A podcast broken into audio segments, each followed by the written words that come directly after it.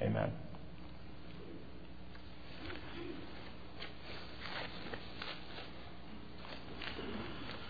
My wife asked me this week what I was going to preach about this morning. Are you getting a buzz out there? Sounds like there's a buzz going on. Move it up. Like there? All right. My wife asked me what I was going to preach about this morning.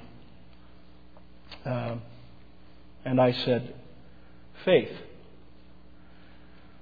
And you know, if you're a pastor and your wife asks you what you're going to preach about, after you tell her, you want her to say something very encouraging. Like, wow, that's good. That's a profound subject. But the response I got was, uh, well, that's a big subject. And that's true enough, isn't it? Uh, something that is so simple that children master it, and yet so wonderful that angels long to gaze at the workings surrounding it. Faith. If you'll take your Bibles and turn to Hebrews chapter 11. Hebrews chapter 11.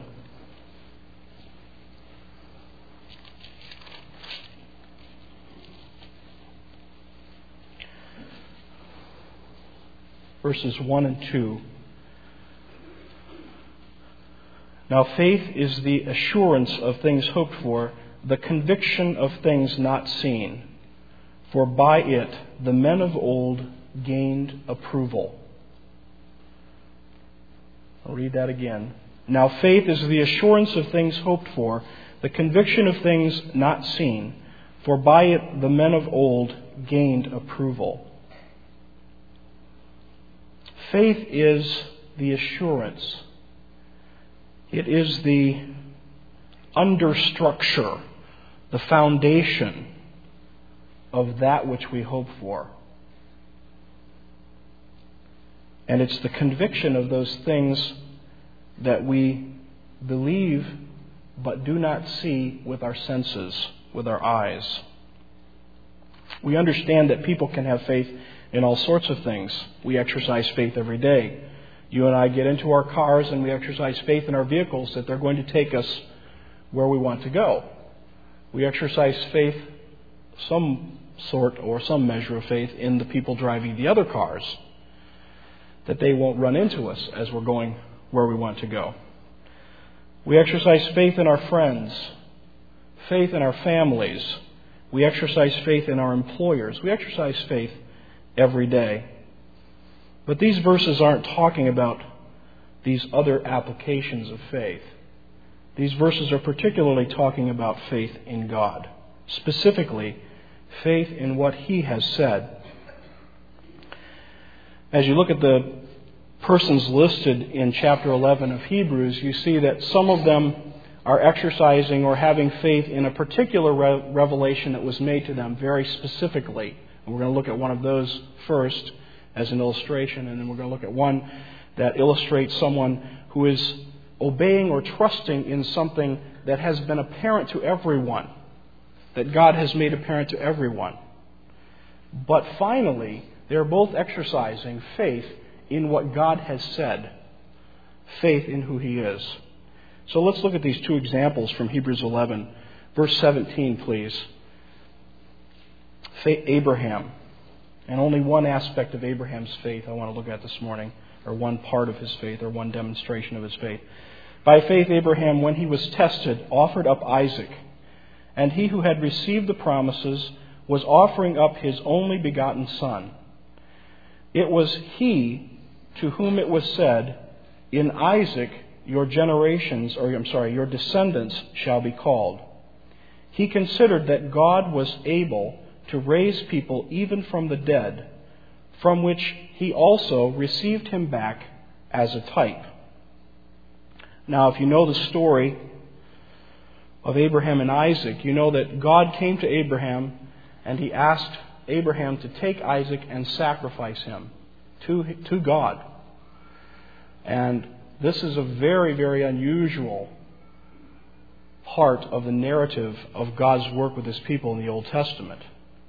And it was done as a test for Abraham, but it was also done finally as an illustration of the type that God would provide, the reality, the reality God provided in Christ. So Isaac and this sacrifice became a type of what God would provide later on. And if you know the story, Abraham and Isaac go to the mountain to have the sacrifice. Isaac doesn't know what's going on. They get to the top of the mountain, and just as Abraham is about to sacrifice his son, God stops him. And God provides an animal to be sacrificed instead. Now, if you've read the narrative in Genesis lately about Abraham and about the buildup of his life prior to Isaac's birth, you probably remember that he was promised, as God brought him out of uh, the Ur of Chaldees and, and brought him into the land of Canaan, he was promised the land. He was promised what? Numerous descendants. How numerous? So many that they couldn't be, be counted, like sand on the seashore like the stars of the heavens. And so Abraham, with that promise, waited, and he waited a long time.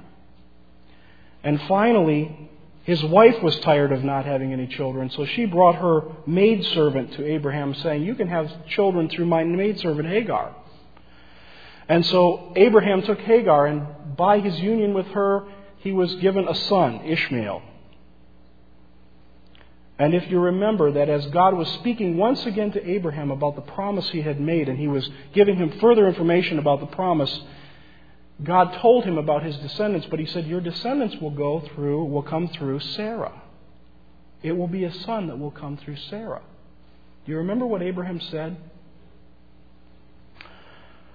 Oh, that Ishmael might live before you. Abraham loved his son Ishmael, I'm convinced. And he wanted God to receive Ishmael as that child of the promise. Oh, that Ishmael might live before you. But this was no good. Because it didn't clearly show, and it wasn't God's plan, and, and obviously it didn't clearly show God's miraculous work in providing that seed that he was going to give. Finally, in Christ to all of us. So what happens? Isaac Sarah conceives and Isaac is born. And his birth is, as you remember if you've read the narrative, miraculous in that Sarah was beyond the childbearing years. In fact, when she told, was told that she was, preg- she was going to be pregnant, she laughed at the very thought that she would have a child. And then, then Abraham does something very difficult. He's told to send Ishmael away. And remember, I believe he loved Ishmael. And he does. He sends Ishmael away. Hagar and Ishmael leave, and they're no longer with Abraham and Sarah there. So it's Abraham and Sarah and Isaac. And now God has given the child of promise. And what does God say to Abraham then? Go and offer him up. Go and sacrifice him. It's hard to think of how difficult this may have been to go and sacrifice Isaac. You know, some of us have a hard time just raising our children in the norm under the normal understanding of what God expects of us. To discipline our children and to love our children and to care for our children. But consider what Abraham had to deal with here as his faith in God had grown and developed over the years. He'd already sent away his son Ishmael and this time it wasn't God asking him to send away another son. It was God asking him to kill his son. And this time it wasn't just the son that Abraham wished could have been pleasing in God's sight and lived before God. This time it was the son that Abraham knew was the promised one, the promised son that was given to him. Abraham couldn't see the outcome, but what we see from the narrative is his feet were on a solid place. He had found a solid place to stand. He believed God. And even as they were walking up the mountain, what does Isaac say to him? Well, here's the wood. We've got everything we need, but where's the sacrifice? And do you remember Abraham's response? God will provide for himself the lamb. And as we see, that's illustrative finally of Jesus coming much later. Look back at, at uh, Hebrews 11 again, verse 31.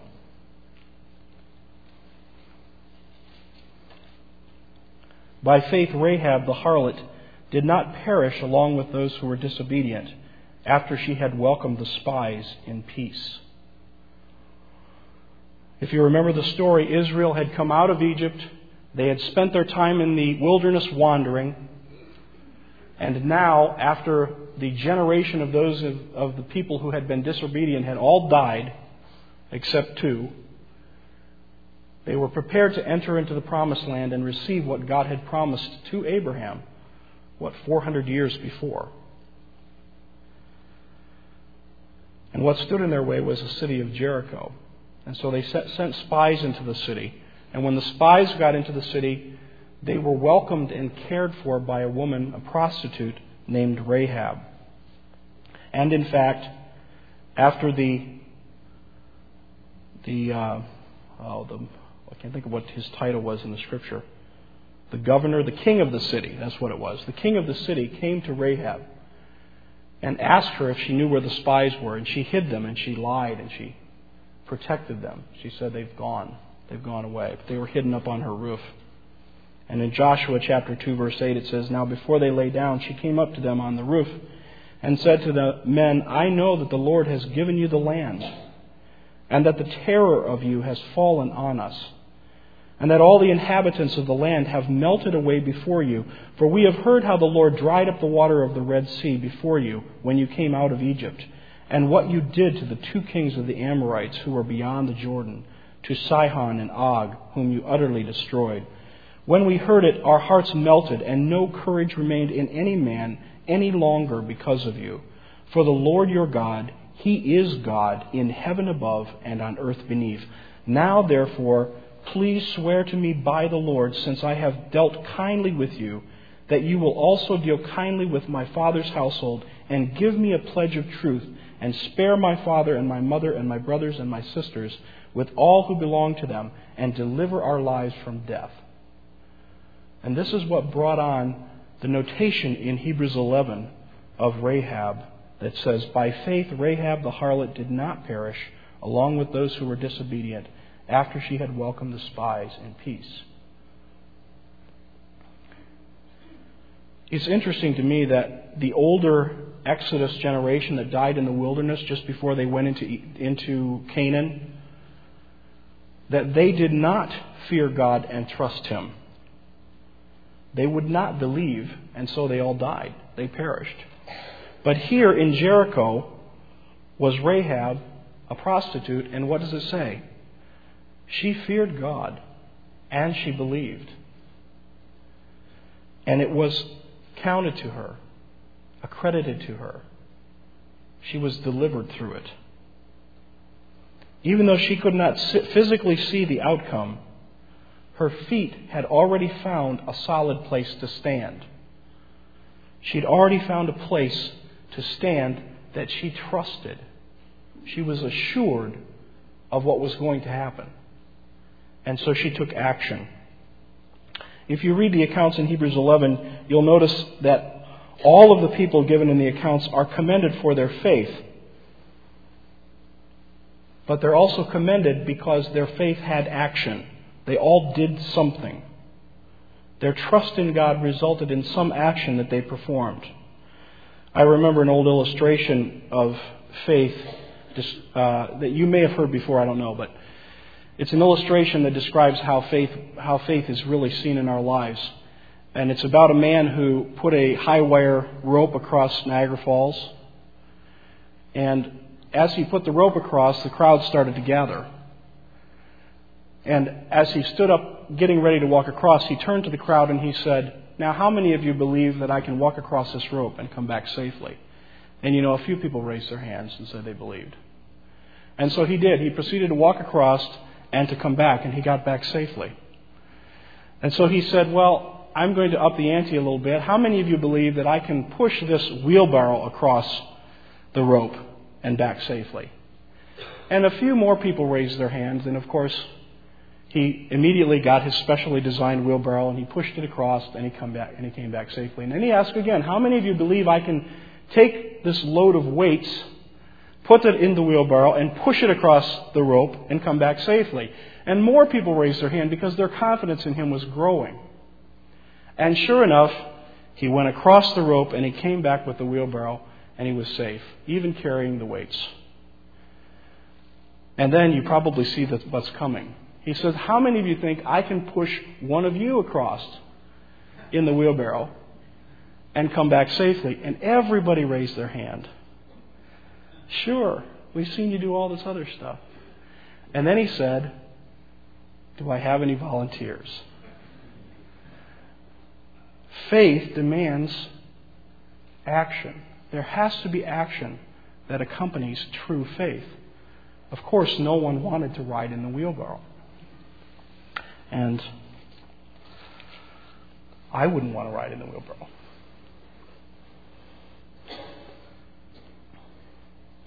Faith in God is demonstrated in our obedience to His Word.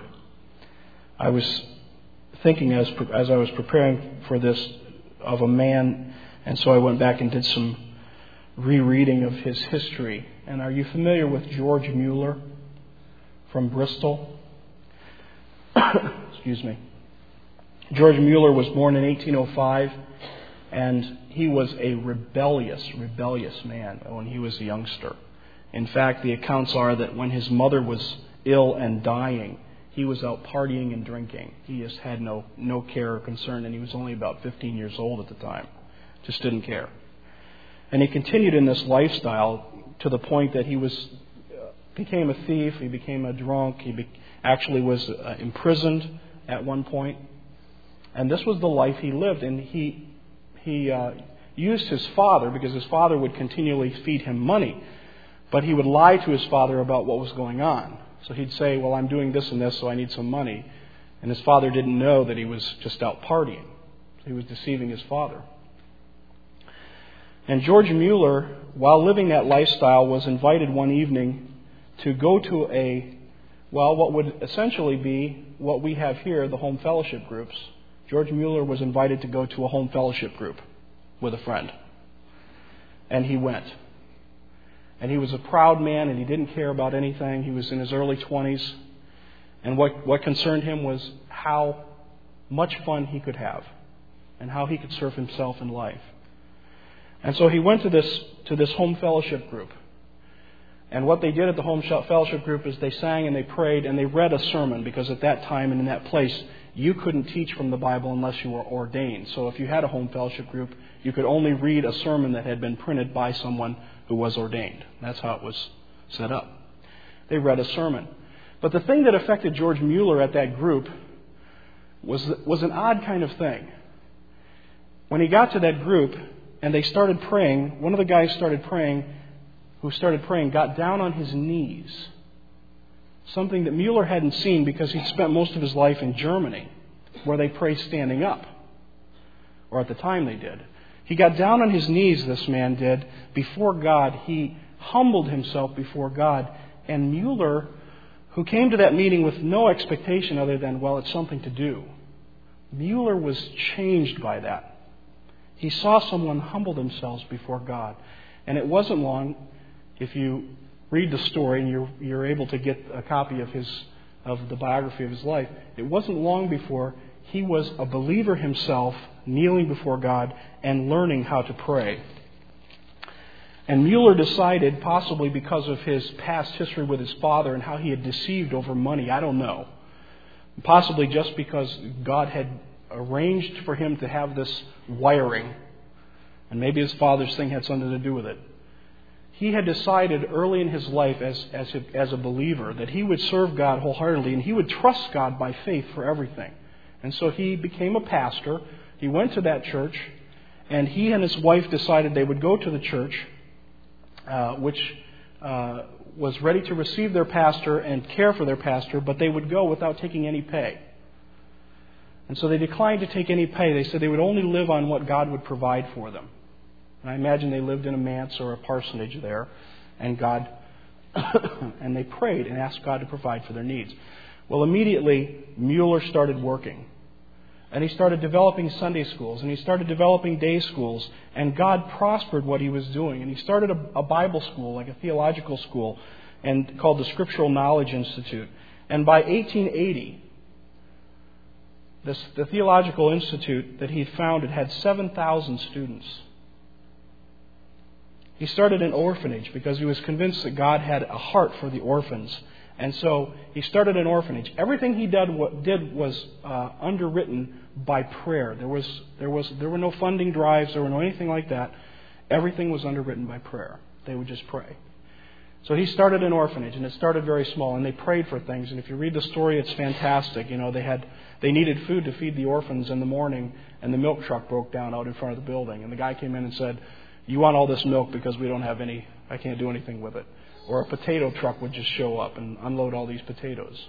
And over and over again, people would give him money, and that was just the day that he needed the money for the orphans. And by the time we got to 1870, his orphanage had, had, orphanages had grown to where there were 2,000 orphans cared for in his orphanages. And it wasn't a place where they would go and just be uh, stuffed into rooms and nothing would happen with them. The, the workhouses and the, the manufacturers around the area started to be upset with him because he deprived them of the workforce. Because he would take these children and he wouldn't just turn them out into the workhouses, he would apprentice them and he would teach them and train them and wait until they got to a certain age and then he would allow them to go to work. So there weren't these uh, ignorant child laborers that they could send into the factories and the mines. He was depriving the workforce of this because of his care for the children and how the Lord had helped him. As he went on in life, he became, uh, I think when he was 70 years old, he decided that uh, he was going to leave his work in Bristol and start on the mission trip. This was when he was 70. So he started on a mission trip, a worldwide mission trip at 70.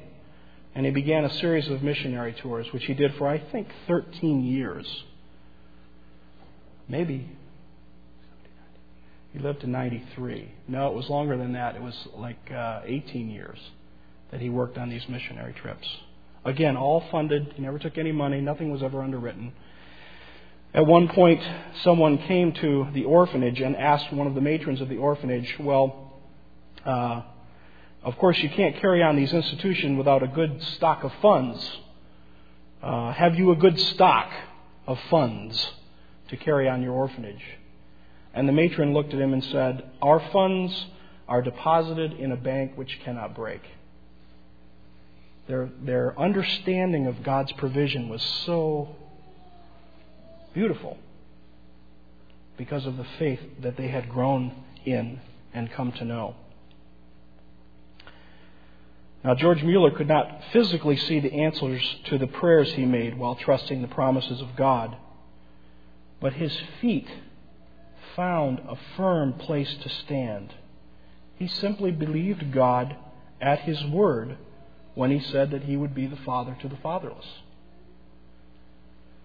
And as I thought about Mueller's life, I thought, how do you think at the end of his life, when he's 93 years old and he's going to his last home fellowship group, how do you think he, he felt about Jesus' words in Matthew 6? Do you think he heard them the way that we hear them? Listen to Jesus. For this reason I say to you, do not be worried about your life as to what you will eat or what you will drink, nor for your body as to what you will put on. Is not life more than food, and the body more than clothing? Look at the birds of the air, that they do not sow, nor reap, nor gather into barns, and yet your heavenly Father feeds them. Are you not worth much more than they? And who of you, by being worried, can add a single hour to his life? And why are you worried about clothing? Look at the grass of the field why are you worried about food? Look at the birds of the air. Seek first his kingdom and his righteousness, and all these things will be added to you. How do you think George Mueller heard those verses? He had seen so much of the richness of God's provision in his life. It was fantastic. And yet, when he was 93, he still had to trust God. He still had to have faith every day. What is it that you need faith for? Now, when I ask that question, what do you need faith for, I'm not asking you what miracle you need or how much money do you want. This sermon isn't about personal fulfillment as our world would have us to be fulfilled. It's about sanctification and obedience to God. What do you need faith for? To what part of your life has God spoken? What's the area that you cannot physically see the outcome of right now? Where do you see a need for you to conform to His will? What assurances have you come to regarding His faithfulness? How firm is the place on which you stand?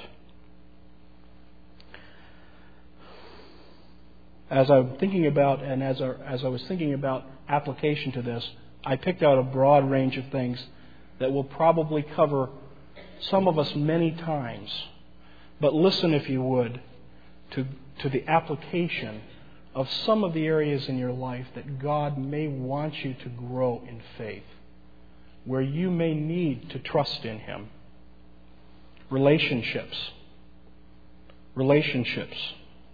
All those instructions in the Bible that we're supposed to do for one another. Do you remember them? Love one another, pray for one another, encourage one another, laugh with one another, cry with one another be hospitable, hospitable to one another. The list goes on for quite a while. These are the commands of God. Do you have faith to do them? Do I have faith to do them? These commands are to be obeyed in very practical ways. You can't cry with someone who is mourning if you're staying at home to watch the ball game or to watch a new movie that's out while that person is in the house of, of mourning, in the house of tears. You can't encourage someone that you haven't listened to.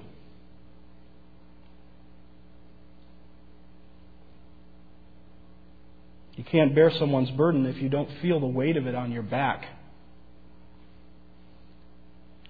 We must develop faith in our relationships with one another. We do not physically see the result, but we know what the outcome will be because we stand on the firm foundation of God's promises that this is what He wants us to do, and that there will be an outcome that will glorify Him. How about marriage? We had a marriage here yesterday, and it was beautiful. Once, once again, we're reminded of what God has said about marriage. How do we exercise faith in marriage? How are we obedient? Do I mean all that stuff about being exclusive in our intimacy? Caring for our, our, wives as we care for our own bodies, giving up our lives, submission, and all those things? Is that what I mean? Well, yes, that's what I mean. But each of these things is fleshed out in our individual marriages with real circumstances. Men we really do have to exercise, exercise our faith in the provision for and care for our families. There really is a need for us to go to work, to keep the car running, to teach and to love and to discipline our children. It's real. The application is real and personal. And women, wives, when we live our lives caring for our households, submitting to our husbands, there really is the actual working, the application of how that's done to keep the household in order and to keep the care for the children. It's, it's real. It's not just this thing up there we talk about. It hits the road. We don't see all of the outcomes. By faith, we go to work. By faith, we keep the car running. By faith, we do the dishes. By faith, we take care of the children and love them. We don't see what the final outcome is going to be, but we stand on a firm foundation, God's promises to us. We must live our marriages in our marriages by faith. What about work? I was thinking about work and preparing for this, and I was thinking, you know, work is the perfect place to become a thief and a liar. Did you ever think about that? You have so many opportunities at work to become a thief and a liar. An irate customer calls you on the phone, and it's probably your fault that they're irate. And what could you do so easily is blame the guy in shipping. Right? But what is that? That's bearing false witness against someone. And you've become a liar. I used to work for Frito Lay, and the company had a habit of forcing out products, which means they had too much of something and they had to get rid of it. And if you had big stores like I did, I had three large stores.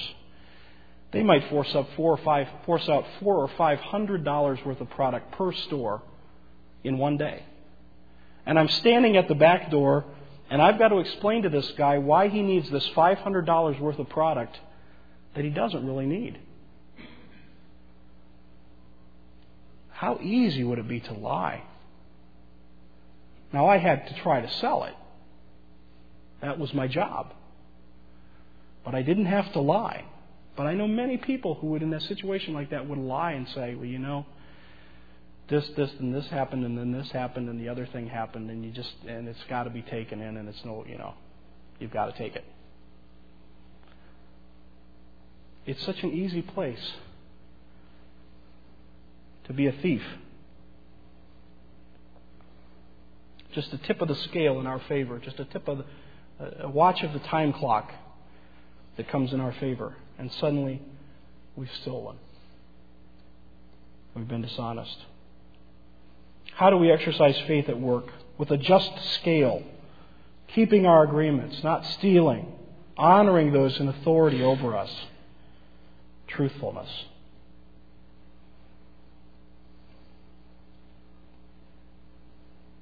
We stand on a solid foundation at work when we trust in what God has said and we live our lives according to what He has said, even though our physical eyes may not see it. And what happens then after telling the truth and after doing things right, you get fired. What happens then? What does God say about that? Well, you look at 1 Peter chapter 3 verse 17 for it is better if god should will it so that you suffer for doing what is right rather than for doing what is wrong once again when it comes to persecution in our lives and maybe especially when it comes to persecution in our lives we have to trust god and stand on the firm foundation of his word what he has said to us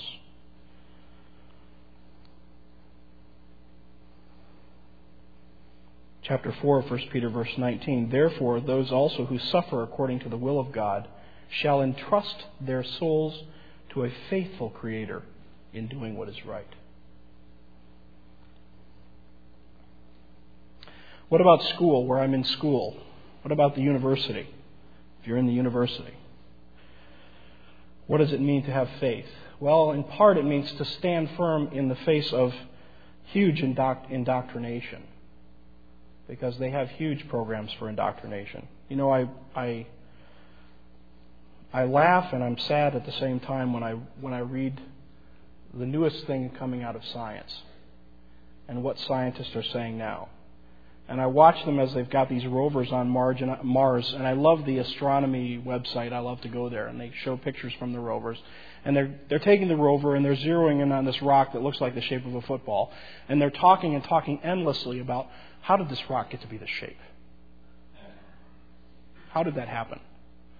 And they go on and on, and they're talking about its formation, and they're talking about the crystals in the rock, and they're trying to get the machine to take studies and tests of the crystals so they can determine everything that happened on Mars. And I'm thinking the same systems that they've been arguing about for years and years and years here and can't come to grips with, they're just applying up there now on Mars. And then I laugh even further when they talk about the furthest extents of the universe and how they're convinced when they look out there and they see this and that and the twist of this and these little light doing this and this little light doing that and it's 57 billion light years old, the light that they're viewing at the time, and they say, well, then this happened and this happened and that happened and that's how it was. And and I'm not saying science can't know something. They can. But so often we, t- we spend so much of our time in what we call science just trying to prove that one thing isn't true. And that's also in Hebrews chapter 11, the next verse. We spend all of our time on verse 3 trying to disprove that by faith we understand that the worlds were prepared by the Word of God, so that what is seen was not made out of things which are visible. And we work and work and work, just trying to do everything we can to suppress that one truth. And it's laughable, but it's also horrible. Horrible. What about children? Do you have faith in raising your children? Are you exercising your faith? Are you standing on a firm foundation? If, if you were to see your name printed in Hebrews 11, what would it say? Would it say, by faith, you loved your children and you disciplined your children and you cared for your children and you taught them the truth about God? Is that what it would say about you? If it wouldn't say that about you, then you need to exercise your faith concerning your children. You need to find the solid foundation of God, His Word to stand on, and you need to act and exercise your faith and come to trust in God as He takes you through the wonder of what He has planned for you in raising your children. Some of us have lives that we've made total messes of. And you may be here this morning and your life may just be chaos, just might be a mess.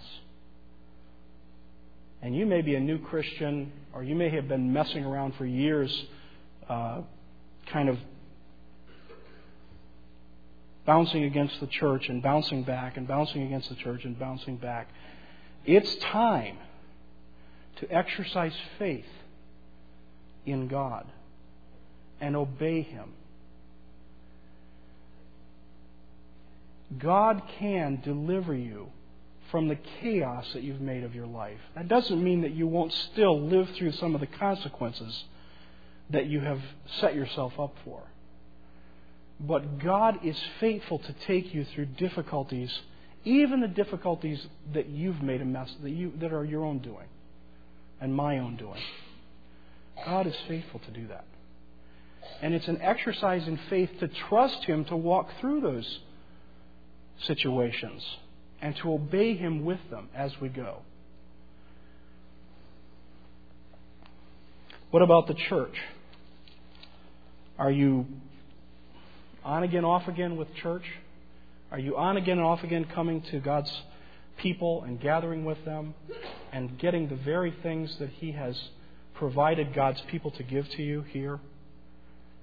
Exercise your faith. Get it, get it going to church. Get to a small group. Join the choir. Go to women's group.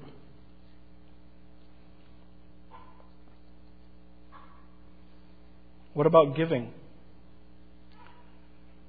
George Mueller understood about, about financial things in one sense, didn't he? He understood how, how God would provide everything. And there's a sense that that applies exactly to what we do when we give on Sundays in the offering, or when we give in any way as unto the Lord, in private, in private donations that we make to people we, like George Mueller, are trusting God when we give our gifts and our offerings to Him. We are trusting Him. And the Bible says we should do it joyfully, hilariously, and exuberantly, and extravagantly. You know, you read those places in the Old Testament where they were giving so much money to the work of the temple, they had to tell the people to stop. And they were having a blast with it. Have you learned how to give to God with your finances? Have you learned how to exercise your faith in that way? Have you learned how to take out your checkbook? This is faith. This is how it really works. You take out your checkbook and you write the check. You take out your wallet and you take out the money. You put them in the basket or the plate. Or you send them in the envelope to the person who needs something. Or you do whatever. This is faith. This is how we trust God. Well, that money, that money might save me. That money might pay my bills. That money might protect my family. That money might be the very thing that I need in this life. And that money might be more important to you than God Himself. But we have to see that God is the ruler of our lives. And money so often becomes the thing that stands between He and us. Have you learned how to give? Have you found a firm foundation in giving? Evangelism, you can make the application there. What do you need to do? How do you need to stand firm? I thought of something interesting as I was reading Hebrews 11 as an application. If you're older here this morning, if you're an older person in our congregation, or you know an older older person in our congregation who's not here, how do we trust in God when we're older? How do we how do we establish our faith? How do we show our faith when we're older? So many people, when they get older, they despair. How do we exercise faith in our old age? Well, as I read Hebrews 11, this is what jumped out at me. Here was Abraham, and what, what, what was he, a spring chicken when he was hauling Isaac up the mountain? He was an old man. And what does it say about Jacob? It says that when he was dying, he leaned on his staff. Was that what he leaned on? And he worshiped. When he was dying, he was worshiping. And what does it say about Joseph in Israel? It says, as he was dying, he gave instructions about what they should do with his bones when they left Egypt. And so Joseph, as, a, as an act of faith, said, Okay, I'm dying now, but in 400 years, you guys are all going to be leaving. Well, not you, but your, your children's children's children. I want you to take my bones and watch them carefully because when everybody leaves, I'm going with them.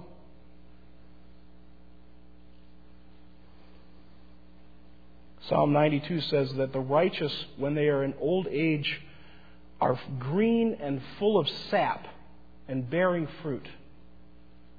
Read that if you need encouragement to have faith and you're older. They're green and full of sap, and they bear fruit even in old age. Finally, this morning, in closing, most foundational to our faith is faith and trust in God for our own salvation. And you may be here this morning and you may you may have not trusted God concerning your own salvation. You may be here and thinking, well, I've been coming around for a while. I've been in, coming to these groups. I've been coming to this or that. Or someone invited me. This is my second time here. Whatever the story might be. Or maybe you've been here a long time and you've just been here. and you haven't ever come to the point where you understood what it meant to stand on a firm foundation and trust God that He would get you free from your sin and that He would get you delivered from hell. You might, might be here and you've been thinking, well, I'll take care of getting myself delivered from sin and I'll take, I'll take care of getting myself out of judgment but you can't do it. Again, God has made His Word perfectly clear. It is through faith in Jesus Christ that we are delivered from our sin and delivered from the, the just wrath of God. And I want to encourage you this morning if you're here and you've not found uh, that firm foundation of faith, if you've not believed in Jesus Christ, if you've not believed that he has died and saved you by his death and by his resurrection. you, by the power that raised him from the dead, you will be raised from the dead. If you have not believed that, I invite you this morning to believe it. If you're not familiar with all the real, all of the circumstances surrounding Jesus, I'd be glad to talk with you, and there are lots here who would be glad to talk with you this morning about the circumstances surrounding him and what he's done for you. But I invite you to believe in Jesus Christ and to trust God at his word with what he has said about your salvation. I want to read in closing some verses from 1 Peter chapter 1. Just listen, please. I'll be skipping through the chapter. Blessed be the God and Father of our Lord Jesus Christ, who, according to his great mercy, has caused us to be born again to a living hope through the resurrection of Jesus Christ from the dead, to obtain an inheritance which is imperishable and undefiled and will not fade away, reserved in heaven for you. Verse 8 And though we and though you have not seen him, right? Anybody seen him physically? And though you have not seen him, this Jesus, you love him. And though you do not see him now, you believe in him. You, re- you greatly rejoice with joy inexpressible and full of glory, obtaining as the outcome of your faith the salvation of your souls. Therefore, prepare your minds for action. Verse 13. Be sober in spirit. Fix your hope completely on the grace to be brought to you at the revelation of Jesus Christ. As obedient children, do not be conformed to the former lust which were yours in ignorance, which were yours in your ignorance. But like the Holy One who called you, be holy yourselves also in all your behavior, because it is written, You shall be holy, for I am holy. Stand on the word of God. This is obedience. This is holiness. If you address as Father the one who impartially judges according to each one's work, conduct yourselves in fear during the time of your stay on earth, knowing that you were not redeemed with perishable things like silver or gold from your futile way of life inherited from your forefathers, but with precious blood as of a lamb unblemished and spotless, the blood of Christ.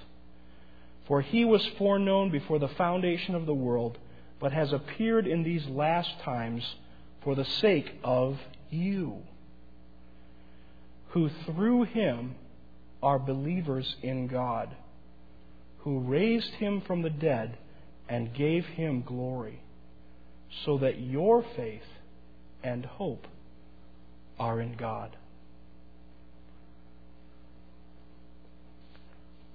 What foundation do you stand on? Are your faith and hope in God? Let's pray.